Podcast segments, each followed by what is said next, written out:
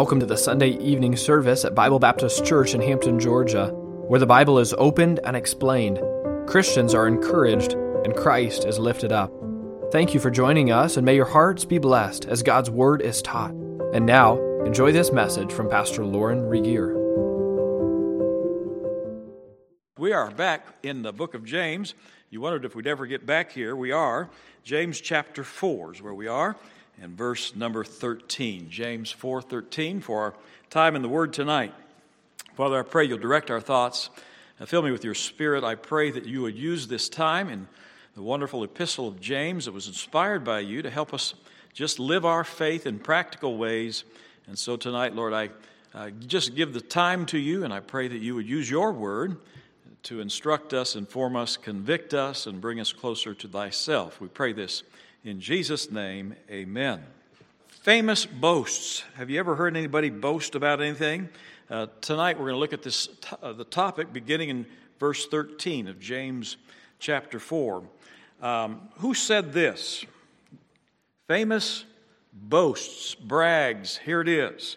I'm not the greatest. I'm the double greatest. I'm not only knocked them out, I picked the round. Some of you know who said that. Some of you older ones. He went on to say, I'm the boldest, the prettiest, the most superior, the most scientific. Where did that come from? The most skillful fighter in the ring today. Muhammad Ali was a big fighter, bold man, and a big talker. He was a boaster, if there ever was one. He said, once I've wrestled with alligators, I've tussled with a whale. I've done handcuffed lightning, I throw thunder in jail. You know I'm bad, I've murdered a rock, injured a stone, hospitalized a brick. I'm so mean, I make medicine sick. That's our good friend Muhammad Ali, the heavyweight champion of the world. A big mouth, too. He liked to boast. Here, the wonderful writer, James, tells us, look out. Watch your boasting. We begin our reading in chapter 4 and verse 13. Go to now, ye that say, today or tomorrow, we will go into such a city, and there continue a year, and buy and sell, and get gain, and whereas ye know not what shall be on the morrow, for what is your life? It is a vapor that appeareth for a little time, and then vanisheth away. For that ye ought to say, if the Lord will, we shall live, and do this or that. But now you rejoice in your boastings. All such rejoicing is evil. Therefore to him that knoweth to do good and doeth it not, to him it is sin. Reading on, chapter 5, the last chapter of the book of James. Go to now, he repeats that phrase, ye rich men, weep and howl for your miseries that shall come upon you. Your riches are corrupted and your garments are moth-eaten. Your gold and silver is cankered, and the rust of them shall be a witness against you, and ye shall eat your flesh as it were fire. You've heaped treasure together for the last days. Behold, your laborers, the hire of your laborers, who have reaped down your fields, which is of you kept back by fraud, crieth out, and the cries of them which have reaped are entered into the ears of the Lord of Sabaoth. Ye have lived in pleasure on the earth, been wanton. Ye have nourished your hearts as in the day of slaughter. Ye have condemned and killed the just, and he doth not resist you. These are some of the harshest words that James will say in his entire epistle. Be careful how you boast. I met a girl once in college, and her whole life, she told me, was planned. She was only a college girl, but she said, I'm going to marry a Christian boy. She was kind of boasting about the future. I'm going to have 5 kids. Of course, in her mind, they were already named. She had names for every one of them. She was going to live in a certain part of the country, do a certain type of work, live in such and such a house, decorate it in such a way. And I could tell she had spent most of her life dreaming about the future, and she was quite specific. So I asked her what her fiancé thought about her plans, and she said this, oh, I'm not even dating yet, but these are my plans. And she said this, I hope that the guy that I'm secretly in love with agrees with me. She's got a shock coming. Most married folks know the surprise of all surprises is that our spouse rarely thinks the way we think. So she was in for quite a surprise. Now, knowing her planning nature, some of you might think, well, that's great. She's a forward thinker. She's looking down the hallway of time and she's being prepared. Others would think, no, she's rather foolish. Rather foolish to think that she can plan life to that degree. Our text begins with three interesting words that are used twice, and only James uses these words in the New Testament. Go to now. What do you think that means? Be careful. Wake up. Look out. Listen up. And again, chapter 5, verse 1, go to now. Listen to what I'm saying. He's speaking at this point, in this context, to rich Jewish businessmen who could think of nothing else but to make money, money, money. And they were planning their lives, especially chapter 4, planning their lives, planning their future, and even to the specifics of, I'm going to go here to this city for a whole year, and I'm going to sell and trade and make much money, gain. He's warning that kind of boasting crowd that you're not to do that. There's a lot of planning going on in chapter 4, verse 13. And it's planning without giving any consideration to what God wants. God is marginalized in this sort of plan. Have you ever come up with a great plan and then asked God to put a stamp of approval on it? Say, Lord, here's what I'd like to do. Just don't mind, just second this motion. Lord, here's what I want to do, and it's a good plan, and so, Lord, if you don't mind, just go ahead and give me the okay, the thumbs up. I want to go here and make a lot of money, get gain. Money, money, money, profit. The word in the Greek there for get gain is emporium, from which we get the word emporium today. Emporos, one who gets the trade, or here's another way to say it, a go-getter. Don't most bosses want people that are go-getters? I mean, think about it. You don't want to hire a guy that's just, just kind of floats or drifts around, no real initiative. So what's wrong with this? The idea really in the Greek is a drummer, one who drums up business. Wow, who wouldn't want a guy like that on the workforce, on the team? Well, he says, verse 14, whereas ye know not what shall be on the morrow, for what is your life? It is just a vapor that appeareth for a little while and then vanisheth away. Is there anything wrong with planning ahead? No, obviously not. But to plan ahead without God in the picture is a silly boast. Such boasting presumes that your life is yours. I'm going to refer again back to verse 14. For what is your life? It's just a vapor that appears for a little while and vanishes away. It is amazing when I have the privilege of officiating a funeral that often we speak of a life in terms, especially with the widow or the widower, in terms of it seems like just yesterday we got married. It seems like just yesterday our kids were this tall. And life has gone by so quickly.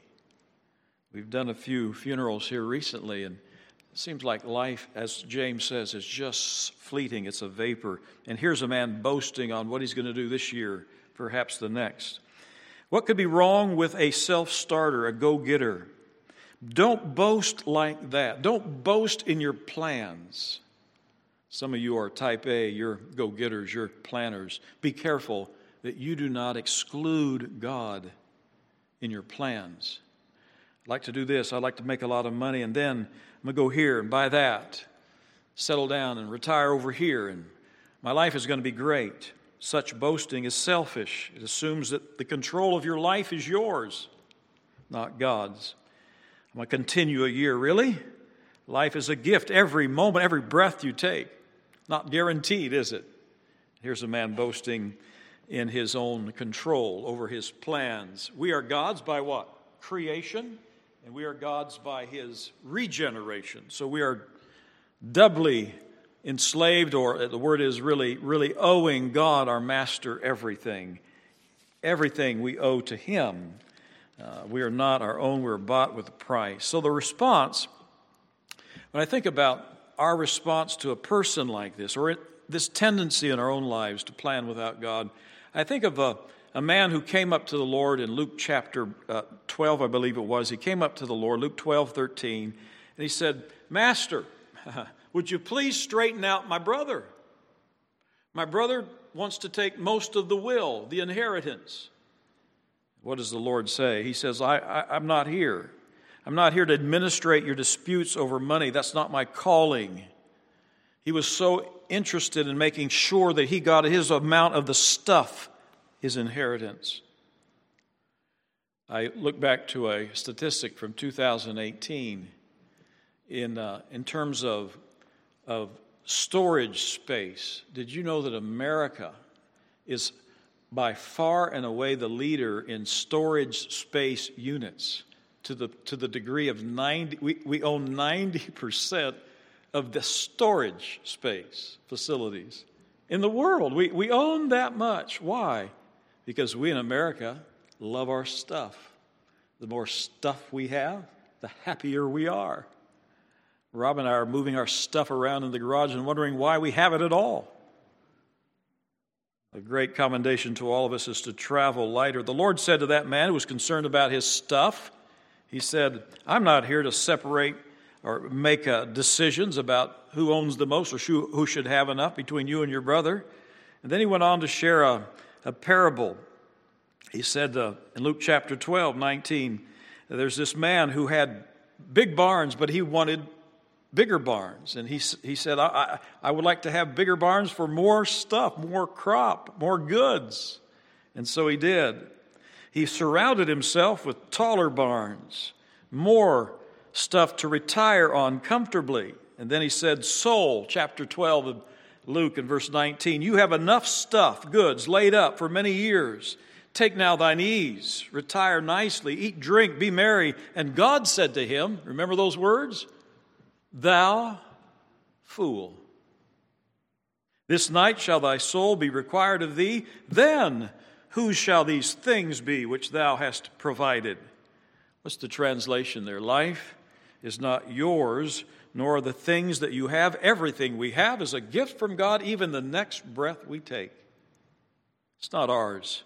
It's okay to plan, but not to plan without God. Be careful how you boast about your possessions. He would go on in that chapter in Luke, say, "Consider the lilies, consider the ravens. They don't work. The Heavenly Father takes care of them." So make sure in your plans that you include, not just include, but you start with seeking first the kingdom of heaven. Here's a man planning in James chapter 4, a life without God. He isn't thinking about where my kid's going to go to school. He's not thinking about where's the next synagogue I should. Is it close to a place where I can understand the truth of God's word? There's not a God-central focus with this man. It's all about the money. How sad. So in James chapter 4, 13, 14, the Lord says, "Your boasting in future plans, future gains, is wrongful, for it doesn't include, really, a focus upon God." It's wrong on three counts. First of all, it presumes on the future. Secondly, assumes the ownership of my life is mine. And God would tell us we are not our own. We're bought with the precious blood of Jesus Christ, 1 Corinthians 6:20. I wonder if this morning you started, I talked about this in our Sunday school class, I wonder if this morning you woke up and just cried out, "Lord, I'm yours. I need you." Not just in the crisis, not just in the big moments, not in the big crossroad. Lord, I need you for everything. I asked the class this morning a question about, why does a little baby cry out in the morning? Why does that little child cry? Well, it wants to alert mama that he or she is up. "I'm awake. Why aren't you up, mama?" But there is that cry that says, "Notice me, and mama, I need you." He can't move. He can't change his own diaper. He can't feed himself. Everything comes from the nourishment from his parents, and so he cries out, and every good mama knows that cry. It's not necessarily a cry that I'm angry, even hungry. It's just, "Mama, I need you."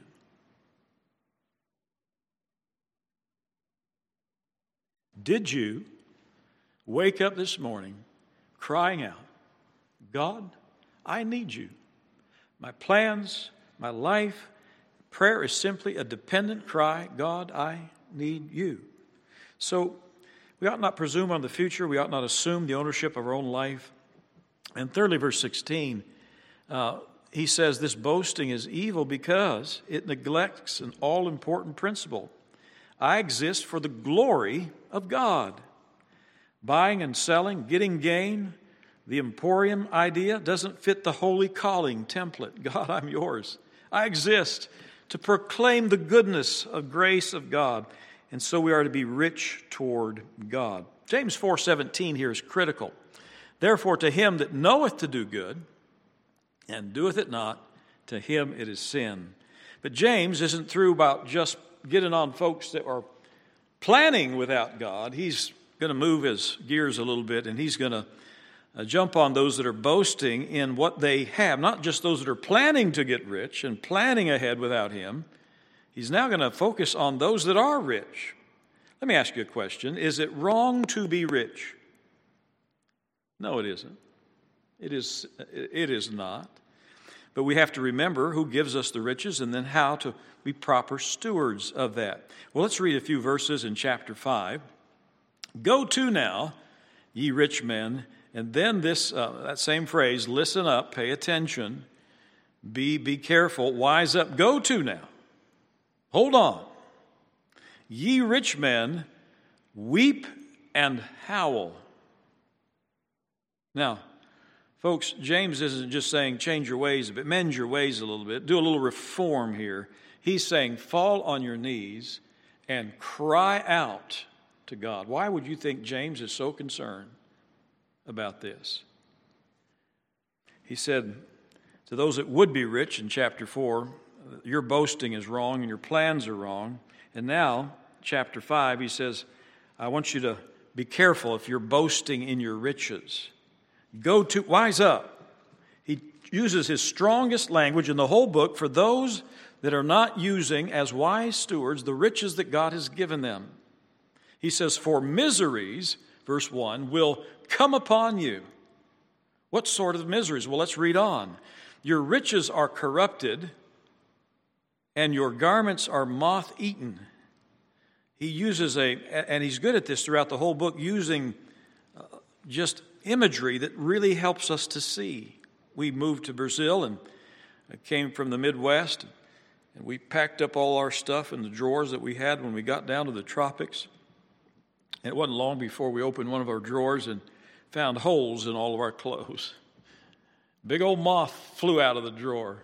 They can do a lot of damage. I don't know if anybody's had moth-eaten clothes before, but we know a little bit about that. And James is saying your riches are corrupted, and your garments are moth-eaten. Your silver and gold is cankered, and the rust. Now we know that these two metals, precious metals, don't rust, but figuratively, the rust of them shall be a witness against you. Think ahead to the day that you will stand before the Lord. And here is a serious warning to us. The whole book of James really is about one thing, and it is about this. It is about figuring out for sure, if you want to know if you're saved or lost, James is a great book to study.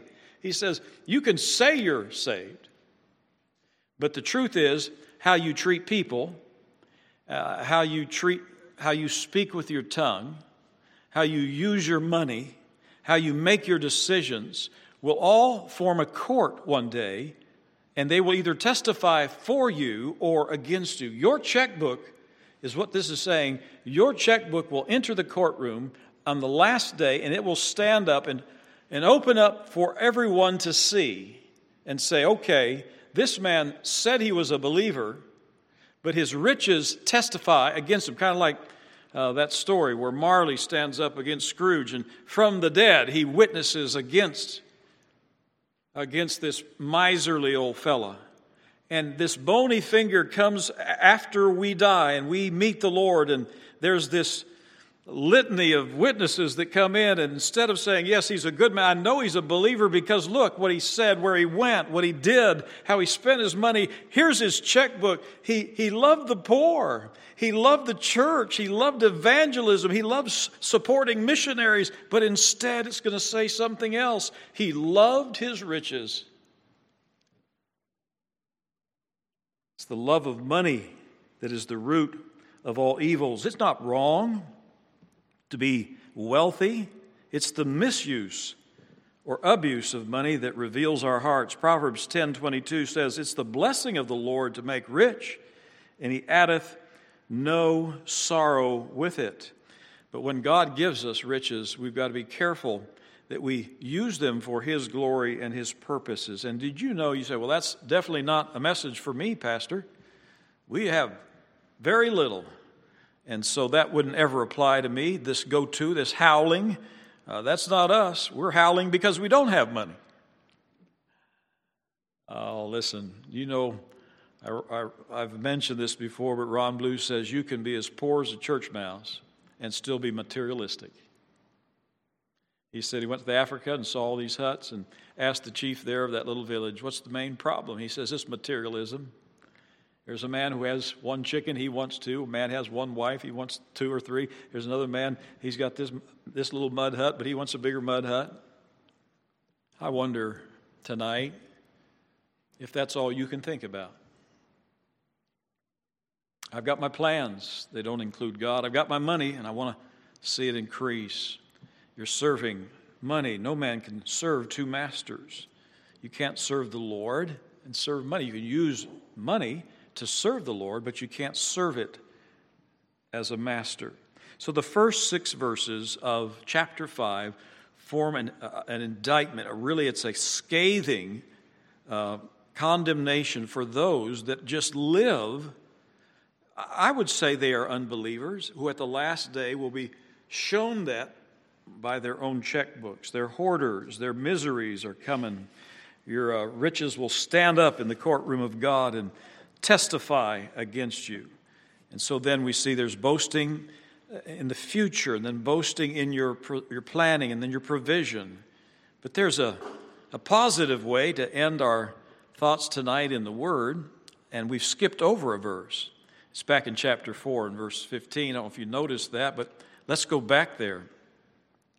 For ye ought to say, if the Lord will, we shall live and do this or do that. If the Lord will. We cannot ever live our life outside of the will of the Lord as believers. And so that's what we ought to boast in. Boast in the fact that God is the Lord of our lives. If there's anything good in us, it's because God has done it. So what should we boast in? We are to boast in the glory of God. Boast not in plans or in riches, but in Christ. Only one life 'twill soon be passed, and only what? What's done for Christ will last. Are you drumming up business for yourself? Are you directing your own thoughts and ways and plans without God? Is he an afterthought, like garnish on the plate? Like perhaps a little bit of this on the side. This is what we'll do, and if God is okay with it, that's one. If he's not, that's fine too. No, our life is a gift from God to control. Every day a gift from the Lord. This is the day the Lord hath made. Moms and dad, are you teaching your kids by the use of your money that he owns it all? And he's the one that ought to direct your life. We boast only in the fact that God is the master of our family, the master of our money, the master of our time. And that, again, should be our boast. Be thou my vision. Be thou our one true joy. Jeremiah 9:24 says this, but let him that glorieth, boasts, glory in this, that he understandeth and knoweth me, that I am the Lord, which exercise loving kindness, judgment, righteousness in the earth. For in these things I delight, saith the Lord. And that's what we're to boast in, that we know the Lord. We know him and understand him and love him. It's all his. It's all his. I mentioned a story that goes way back to the Bill Gothard days. He was asking the Lord for a car. The Lord said, okay. Didn't say it audibly, but after many seasons of prayer, he needed a car, so the Lord gave him one. And then another man in his church said, hey, I've got a car. I understand you need a car. I said, well, I got one. He says, no, I want to give this to you anyway. He said, by the end of that little season of time where he needed a car, he said, I got 5 or 6 cars out there in front of. I said, Lord, you can stop any time. I've got plenty of vehicles. I don't know if that's a blessing or a curse, right? But he said, I got plenty of vehicles. And then one of the cars got stolen. And here's what Bill Gothard said to the Lord. He said, he just shared this prayer. He says, you know what, Lord? You gave me all these vehicles, and you took one away, and if you want to take your own cars, that's fine with me. He says, that's your stuff. It's not mine anyway. Is your stuff, or is it God's? Is your time, or is it God's to control, to lead your plans? Yours or God's? Did Paul boast? Yes, he did. He boasted in his infirmity, 2 Corinthians 12:9, that the power of God may rest upon me. If you want to boast in anything, boast that you're weak, that you don't have the wisdom that you need, that you don't have the reason. Just boast in the fact that God is able, that God is big enough. And that's the way we should boast. For now, you ought to say, if the Lord will, we shall live and do this or that, go here or there. And all of our planning and all of our resources ought to be driven by the fact, the question, Lord, what do you want me to do with what you have given me? The life, the resource, the family, the church, Lord, what is it that you want me to do? Ideally, you want to end your life with certainly enough to live on and perhaps some to leave for your children and grandchildren. But think about this, standing before the Lord and Him opening your checkbook, looking over the years of life that you've had and asking the question, so what does this say about you? Let's pray together. Father, I thank you for everything you've given us. What a blessing it is. James would remind us with almost heated language that we are to fall on our knees and cry in repentance and howl because we perhaps have had too tight a grasp on things that don't matter. And Lord, I pray that you would open up our hearts. Help us to be transparent with you. And then, Lord, if you want us to send more, give more, Lord, I pray that we would be willing to do that. It's yours anyway. Our life is yours to control. We boast in this that we know you and understand you and your heart and your vision and what you're doing in the world today. Help us to get on board with that, to love you supremely, to seek first the kingdom of heaven. Lord, help us not to be hoarders of material things. We pray for your wisdom in this. In Jesus' name, amen. All God's people said, amen. Thank you for joining us today. Please tune in each week for new messages from Bible Baptist Church in Hampton, Georgia. Until next time, may the Lord bless you and keep you and make His face to shine upon you.